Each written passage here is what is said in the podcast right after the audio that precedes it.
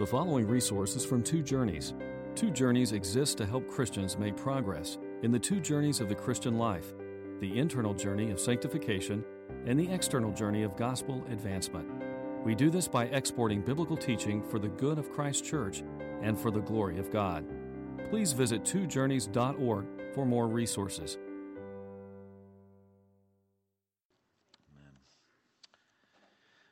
Live in amazing times of, of development, of transformation, of rapid change right before our eyes. I alluded to it a moment ago in my prayer. Thinking technologically, I'll never forget, and I've mentioned this to some of you before, the first calculator my family ever owned. My father bought it back in the 1970s for $150.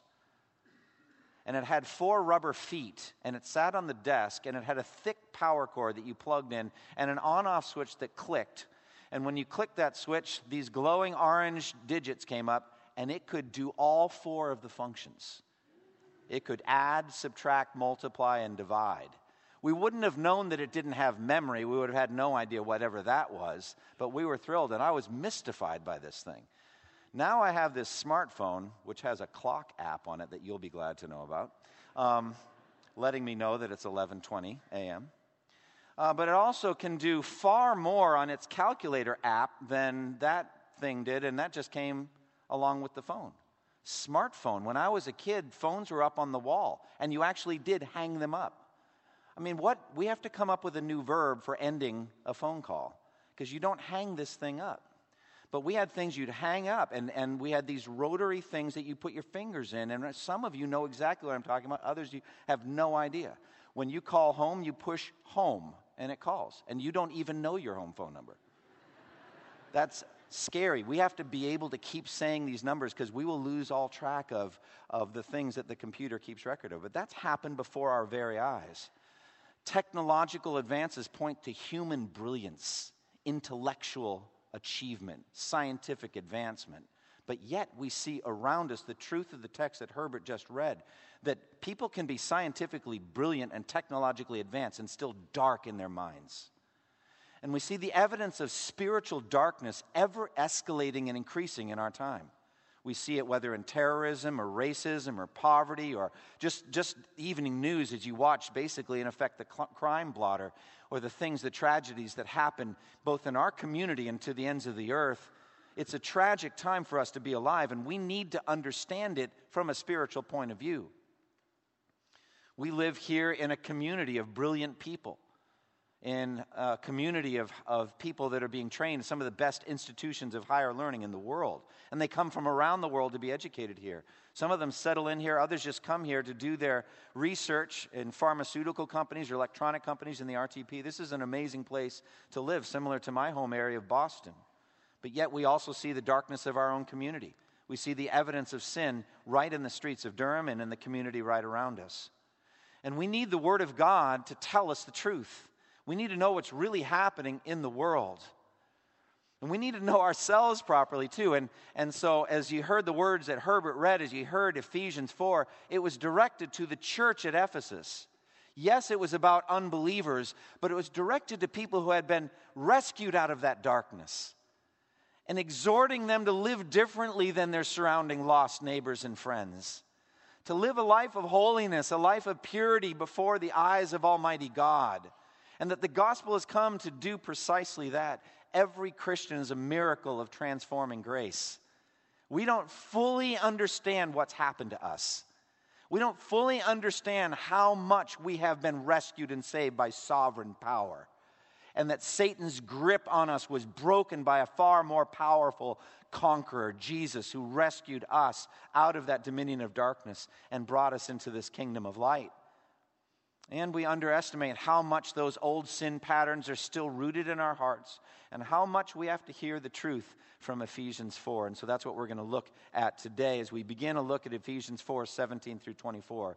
Called on no longer to live the dark life. Now, the context there in Ephesus is quite remarkable. Ephesus was a city in Asia Minor, modern day Turkey, and it had one of the seven wonders of the ancient world there uh, a magnificent temple to Artemis, amazing architecture, amazing size. And people came from all over that part of the world to, to worship there, if we can call it there, that it was a thoroughly pagan community, a thoroughly pagan place.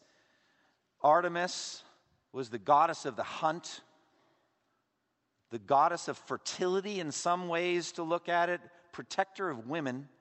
And Gentile worshippers would come from all over the Roman Empire to indulge in sexual immorality in the worship services there at the temple. Some historians list Ephesus as one of the most licentious cities in Asia Minor.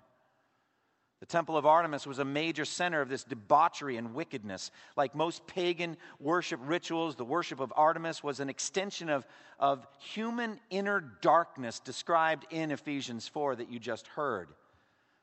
And there were perversions there that I won't list, but just evils and perversions that were going on in connection with that religion and that uh, society. Fifth century Greek philosopher Heraclitus uh, referred to Ephesus as the darkness of vileness and said the morals there were lower than animals, and the inhabitants of Ephesus were only fit to be drowned. Well, that was the community into which the gospel came as a light shining in a dark place. And individuals rescued out of that darkness were being called on now by the Apostle Paul to shine in that dark community. Now, one of the things we need to know about the Bible you know, people say, how do we know that this book is still relevant 20 centuries later? Well, one of the doctrines of the Bible is the immutability, the unchangeableness of God. God never changes, ever. But one of the things you start to learn as you read the pages of the Bible is that human beings don't essentially change either. And the same issues that the Ephesian Christians were facing back then, we face in 21st century America too. And we need to hear this message. We need to hear it here in Durham, and we need to hear it in America and in this world. Now, let's get some bigger picture context again in, in Ephesians and trace out the flow of this magnificent book. In Ephesians 1 through 3, we have depicted from like 50,000 feet or 100,000 feet up, like a satellite look down, on the overarching work of salvation in Christ. Looking down at the eternal purposes of Almighty God in saving sinners like you and me. And so we have in Ephesians 1, verse 4, that God chose us in Christ before the creation of the world to be holy and blameless before Him. And so that's the ultimate end of our salvation, that we should be holy and blameless. What that means is we need to live a different life than the surrounding pagan world around us. We were chosen for that, we're destined for that. That's where we're going.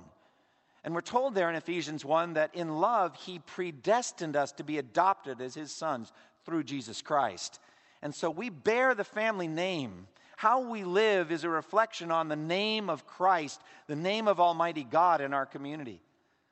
So it matters very much what kind of life that we live. We're told that all of our sins, all of our wickedness and our corruption has been paid for by the shed blood of Christ that he atoned for our sins. In him we have redemption through his blood, the forgiveness of sins, in accordance with the riches of God's grace that he lavished on us with all wisdom and understanding. So not only do we have forgiveness of sins, but we have the gift of wisdom and understanding to know what's happened to us and what's going on in the surrounding world. We're told also that the Ephesian Christians, when they heard the word of truth, the gospel of their salvation. Having believed, they were marked in Christ with a seal, the promised Holy Spirit. And so, we Christians, just by hearing a message, the message of the gospel, and believing that message, we have received the gift of forgiveness of sins and adoption in the family of God and the sealing with the Spirit. We are marked with the Spirit as His own possession. All of that had happened to the Ephesian Christians, has happened to us. Now, in chapter 4 and verse 1, the Apostle Paul is calling on the Ephesian Christians to live a life worthy of the calling they have received. We are to live up to these lofty, exalted, eternal themes. We're to live up to holiness. We're to live up to being adopted and forgiven by the blood of Christ. All of these things are to be part of our lifestyle. So we talked about the unity of the church and how we should make every effort to keep that unity, but then he talks about the diversity in the church, diversity of spiritual gifts. Looked at that for three weeks. And we've seen that the goal of the diverse spiritual gifts is to build the body of Christ, the church, up into full maturity in Jesus, that we would be conformed to him in every respect. And we'll no longer be infants tossed back and forth by false teaching. And we're not going to be infants blown back and forth by temptations, but we're going to be rock solid and mature, more and more conformed to Christ. That's the goal. And so that's the context of where we're at. And then he goes from that into this appeal for holiness, a different kind of life. There's a different kind of life that must flow from the gospel. So look at it again, verses 17 through 24.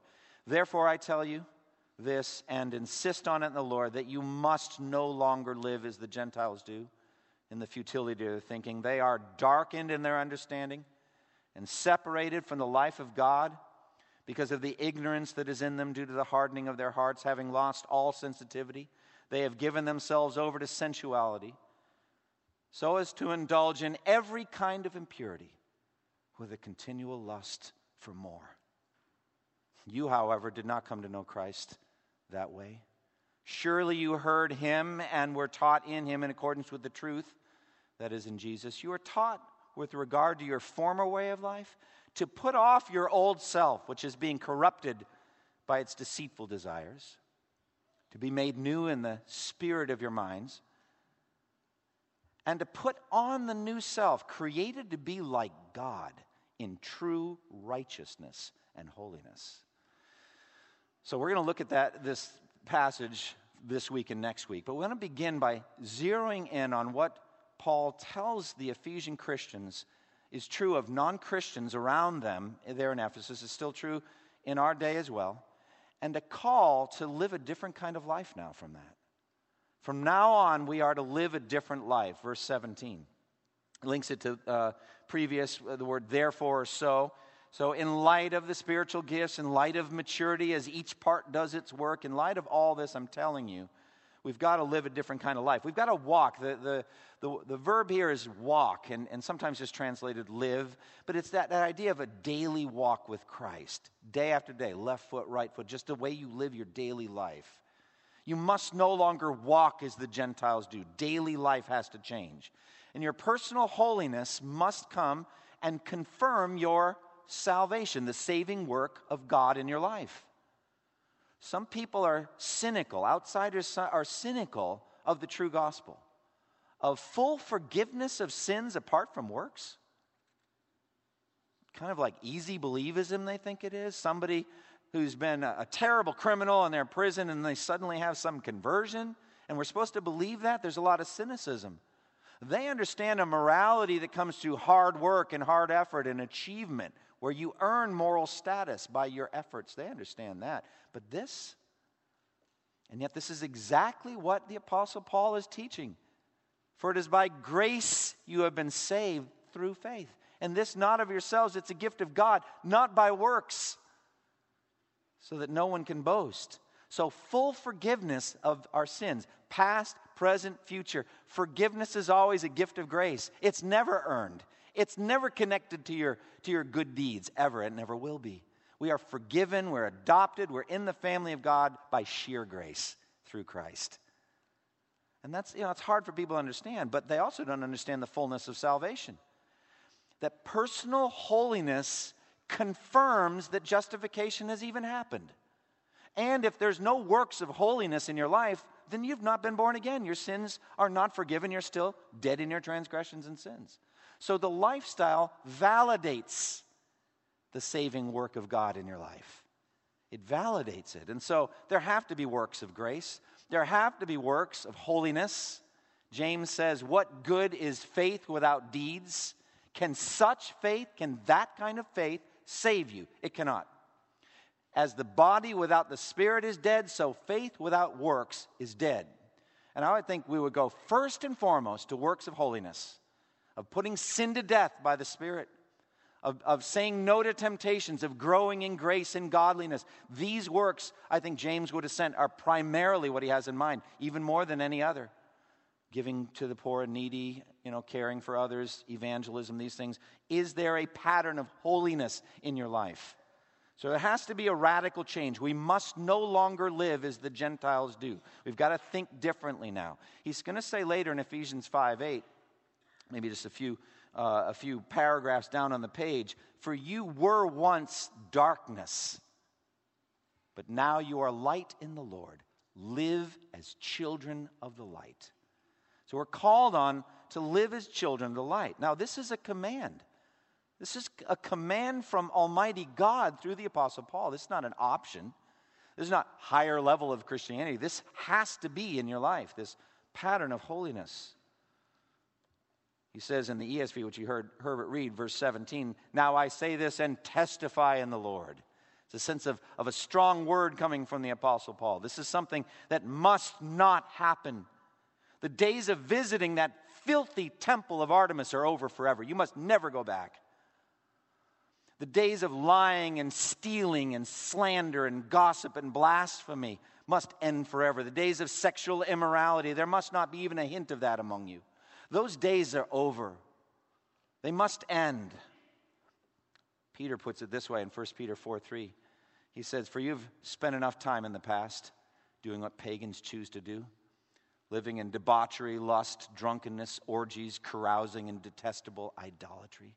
He calls it a flood of dissipation. We're done with that. We're done. Immediately done. No more, no longer. There's a sense of urgency here in what Paul's writing. You must not live like that anymore. I think he really makes the urgency very sharp in Romans chapter 8, verse 13 and 14. He, there he's contrasting the carnal mind, the mind of the flesh, with the mind of the spirit. And it all comes down to this in Romans 8, 13 and 14. For if you live according to the flesh, you will die. And in context, that means go to hell, die ever, forever, eternally die. You'll be condemned.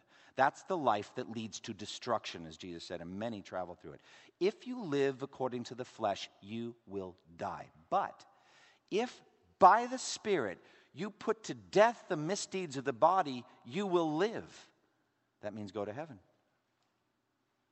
Because those who are led by the Spirit of God, these are the children of God. You see, and only those. Led where? Led into battle, led into holiness, led to put sin to death. That's the life that leads to heaven. If you're not living that life, you're on the road to destruction that Jesus described. So, this is something that must happen, this holiness worked out by the Spirit. Now, in verses 17 through 19, he describes the darkness of life apart from Christ. Look at it again. So I tell you this and insist on it, the Lord, that you must no longer live as the Gentiles do in the futility of their thinking, he says. Verse 18, they are darkened in their understanding and separated from the life of God because of the ignorance that is in them due to the hardening of their hearts. Having lost all sensitivity, they have given themselves over to sensuality so as to indulge in every kind of impurity with a continual lust for more. So he begins by looking at their hearts, their darkened hearts. Their hearts are filled with darkness. He zeroes in on their thinking. He says in verse 17, You must no longer live as the Gentiles do in the futility of their thinking. They have a futile way of thinking. Futile means empty, foolish, amounting to nothing. It doesn't go anywhere. Ultimately vain and foolish. That's the way they think. They're looking for purpose from life, they're looking for meaning for life, and they're coming up empty. Uh, what do they come up with? They come up with effectively, let us eat, drink, and be merry, for tomorrow we die. They don't have an answer. So it's, you must not think like that. We, we can't have this futile, empty thinking anyway, the, anymore the way that the Gentiles do. And the futility of their thinking leads to a worthless way of life. Now, perhaps these enlightened Greeks there Greek speakers there in, in Asia Minor would have been offended, say, hey, we have some of the greatest philosophers that have ever been in history Socrates and Plato and Aristotle. Are you telling us that's all emptiness and darkness? We have some amazing mathematicians like Archimedes. We, we're able to put up the Temple of Artemis. Are you telling me that those achievements are nothing? You say, ultimately, they are nothing. They're, they're, they are nothing because they are empty. You're, you're separated from the life of God. You have no connection with God. And so you may do all these great achievements, but God's not impressed by them. He's not surprised by them either. He knows what, he knows what He made in you. He knows what's, you know, metaphorically under the hood. He can lift up the hood. He knows what kind of engine He's put. He knows how fearfully and wonderfully made your brains are. He knows that you're created in the image of God and that you can do astonishing things with your intellect. He, he made you. You remember back at the time of the Tower of Babel, remember when the people discovered how to make bricks and bake them thoroughly and cover them with pitch. And, and I look at that from a mechanical engineering point of view. It's like, all right, greater compression strength, you can make, and you start getting some higher and higher buildings. Hey, I have an idea. Let's build a tower that reaches up to the heavens so that we can make a name for ourselves. And that passage is so enlightening on, on just what God thinks about human science and intellectual ability. He says this in Genesis 11:6. The Lord said, "If as one people speaking one language they've begun to do this, then nothing they propose to do will be restrained from them." That's high praise. Keep in mind, he also had to say within the Trinity, let us go down and see that puny little t- tower that they're building. it doesn't say puny little, look it up. Say, Pastor, you said puny little. It said it, and I know. But that's the image. It's like the, the gap between our highest achievement and God is infinite. So God's not impressed. And he's saying, apart from Christ, you're darkened in your thinking and in your understanding. Doesn't matter what you achieve intellectually. In the 1930s, Germany was a worldwide leader in technology. Some of the best physicists in the world were there Einstein and Schrodinger and Heisenberg and Max Planck, they were German. They were leading the world in the study of electromagnetic radiation, which led to modern telecommunications. The greatest rocket scientists in the world were German. Nuclear physics. They were leading the world in aviation, as Charles Lindbergh made very plain when he visited and saw their Luftwaffe. Yet within 15 years, Germany lay as, uh, uh, as a big pile of smoldering rubble. And why? It's because of the darkness, the darkness of their heart, and the wickedness of the leadership, and the wickedness of the achievements, and all that, etc. Technolo- technological achievements, undeniable. But that's still darkness apart from a, a life of God and a knowledge of God. So, mere intelligence and academic achievement and inventiveness and all that does not commend us to God. God is not impressed. Paul extends the probing of the unregenerate heart. He says they're darkened in their understanding and separated from the life of God because of the ignorance that is in them due to the hardening of their hearts. Having lost all sensitivity, they've given themselves over to sensuality, so as to indulge in every kind of impurity with a continual lust for more. So, this darkness extends to everything. Their understanding is corrupted, they understand things skewed. Their affections, the affections of their heart are corrupted, what they love and what they hate. It's messed up. The will is a slave to that messed up affection structure, and so they're going to choose what they corruptedly love and reject what they corruptedly hate, and that's what their will is doing. And their emotions are twisted. Every aspect of the heart.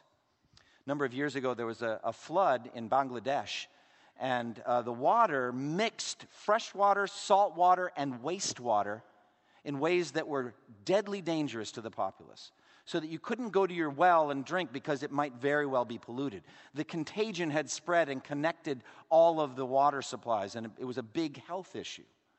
I think that's a picture to me of the corruption of original sin going to actual volitional sin, corrupting every part of the inner person. That's what Paul's talking about here. And the reason for this is separation from God. They're separated from the life of God. Separated. Earlier in 2:12 it said without hope and without God in the world. They're separated. There's a gap between them and God, and therefore there's a gap between them and life. That's the nature of being dead in their transgressions and sins. They're separated from life. In John 17, Jesus praying said, Righteous Father, the world has not known you. It's like a cry from his heart. The world has not known you, but I know you. And he said earlier in that same prayer in John 17, 3, Now this is eternal life, that they may know you, the only true God, and Jesus Christ, whom you have sent. That is what life is. It's knowing God. But these folks, they're hardened, they're calloused. Do you see those words? There's a hardness to them, an unresponsiveness. Their conscience is seared. There's a picture of a, in another verse about a seared conscience.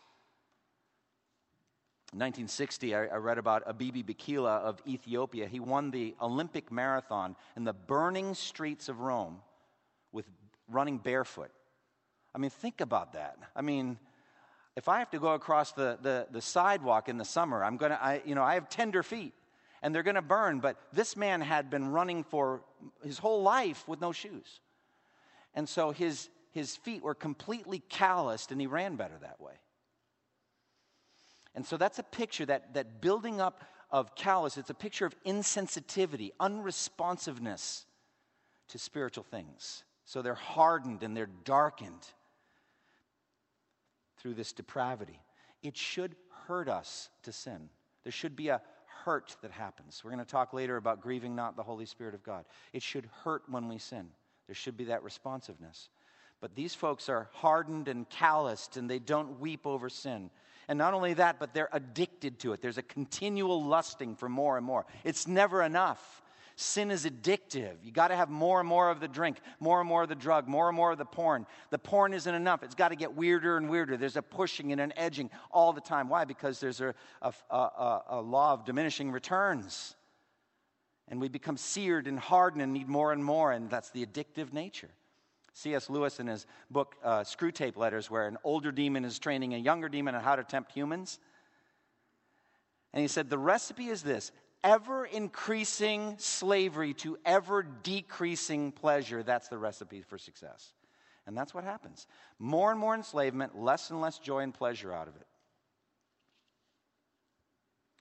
I just want to stop right now and say, is there anyone here who knows exactly what I'm talking about because I'm describing you? That you know that you're separated from the life of God, you're on the outside, you don't know forgiveness, you don't know joy and happiness.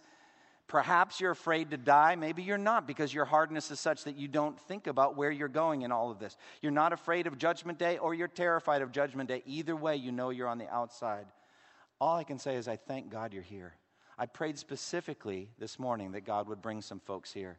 I actually prayed that they would come, that people would come who didn't know they were coming when I was praying that prayer. And that may be describing you. Maybe God brought you here and you know you're on the outside looking in. I plead with you to flee the wrath to come and go to Christ the Savior. Jesus came and died on the cross for sinners like you and me. We're all like this, there's no difference. Paul's saying that's how you used to be, Ephesians. But now you have come to faith in Christ. You know that God sent his Son who lived a sinless life perfectly obedient to the law of God, and who died an atoning death for sinners like you. Call on him. Everyone who calls on the name of the Lord will be saved. So he turns in verse 20 and 21 and says, What about you? That's not how you learned Christ. He's talking to Christians now. Look at it, verse 20 and 21. You, however, did not come to know Christ that way. Surely you heard him and were taught in him in accordance with the truth that is in Jesus. All I can say is praise God for the gospel. Amen. Praise God for salvation for sinners like, like us. He just abruptly breaks his incisive probings of the unregenerate pagan heart and addresses the Ephesian Christians directly. You didn't know Jesus that way. That's not how it happened. You're not included. I, there's been a decisive break made between me and sin. Praise God a decisive break through Christ. And he says, You didn't learn Christ through wickedness and depravity and hardness? Not at all. Rather, light was spoken into your dark heart. God said, Let there be the light of Jesus in your heart. And He opened up your, the eyes of faith to see the light of the glory of God in the face of Christ, and you were saved. Now he's calling on you because God is light and in him there's no darkness at all. He's calling on you, First John, to walk in the light as he is in the light. That's what's going on here. And he refers to their hearing of the gospel. And it says literally, surely you heard him. Now, the ESV, NIV makes it more like Jesus is the topic of what you heard, but that's grammatically not correct. It literally, it's not surely you heard of him or heard about him. That's true. We did hear about Jesus. But the, the text actually, the grammar actually says, Surely you heard him. And that's so much better, isn't it? I remember I was converted when I was in a lab and I heard a voice in my heart. I know you're going to think I'm weird, but it's true. That's how I was converted. Telling me I'm going to a retreat with Campus Crusade for Christ, a fall retreat. He told me. Didn't ask, by the way. He doesn't ask, he tells. He's a king. And I said out loud, No, I'm not. I'll never forget. If you've been in the room, like, who are you talking to? I don't know, but I'm not doing what that voice is telling me to do. Later found out in John 10, this beautiful, he's the good shepherd. My sheep hear my voice. I know them and they follow me and I give them eternal life. So surely you heard him calling into your darkness like you're a spiritual Lazarus. And he said, Lazarus, come forth, and you came forth. That's what you heard. You heard Jesus calling. And he did call you. And he said, Come unto me, all you who are weary and burdened, and I'll give you rest. Speaking right in their hearts. Isn't this what you heard? And you heard him and you were taught in him in accordance with the truth in Jesus. You've heard about these things. Now, over the next few weeks, we're going to talk about the basic rhythm of sanctification that follows. I'll just read it and describe it quickly, and we'll be done.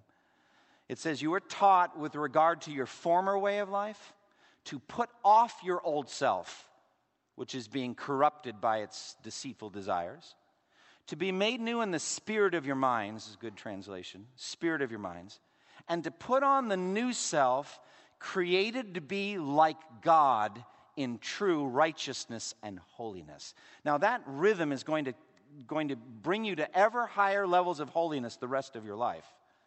And it's applied to every topic you'll ever find in life. He gives you examples right in Ephesians 4. Example number one falsehood and truth telling. So stop lying and start only telling the truth. Verse 25. He's going to do the same thing in verse 28. Stop stealing and instead work and give to the needy. So put off, put on. It's not just stop doing, but there's something good you're going to do now. Third example in verse 29 stop using corrupted speech, corrupting, unwholesome words, but only say those things that are going to give grace to those who listen. Fill your mouth with grace. Fill your mouth with the Word of God. So put off, put on. That's what we're going to look at as we go forward.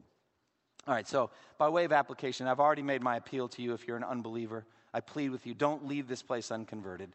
Talk to me, talk to someone, say, I want to know forgiveness. I'm afraid to die. I know that what this text says is true of me. I've been darkened, I've been living a life of lust and corruption, and I want to be free. I'm addicted, but I want to be free. Come and talk to me, or one of the elders, or any member, just say, I want to know more about Christ. So do that. But Christians, understand this was for you the, the text is he's appealing to you as Christians to not be like this. So be aware of the danger. Be aware of the fact that the seeds of your own destruction are in your heart. You're going to be fighting the flesh the rest of your life. So go over these verses and say, How am I living like pagans? How am I living like a darkened, calloused person? Is there a principle of sin in my life that I am not addressing like I need to, need to put to death? Am I living a holy life? And am I being renewed in my mind? We're going to talk more about this over the next few weeks, but is there a regular pattern of Bible intake in your life? Are you having your daily quiet time? Are you getting up and reading the Word and feasting on the Word of God and being transformed in your mind? Different thinking leads to different living. If you want a different life, you got to think differently. That's what the Word of God does. So just get your mind in the stream, the clean river of God's truth day after day. Memorize the scripture, just have it flowing through you. And also, see the non Christian world around you in light of these, these verses. I mean, there's a lot in Ephesians about what the non Christians are like. They are dead in their transgressions and sins.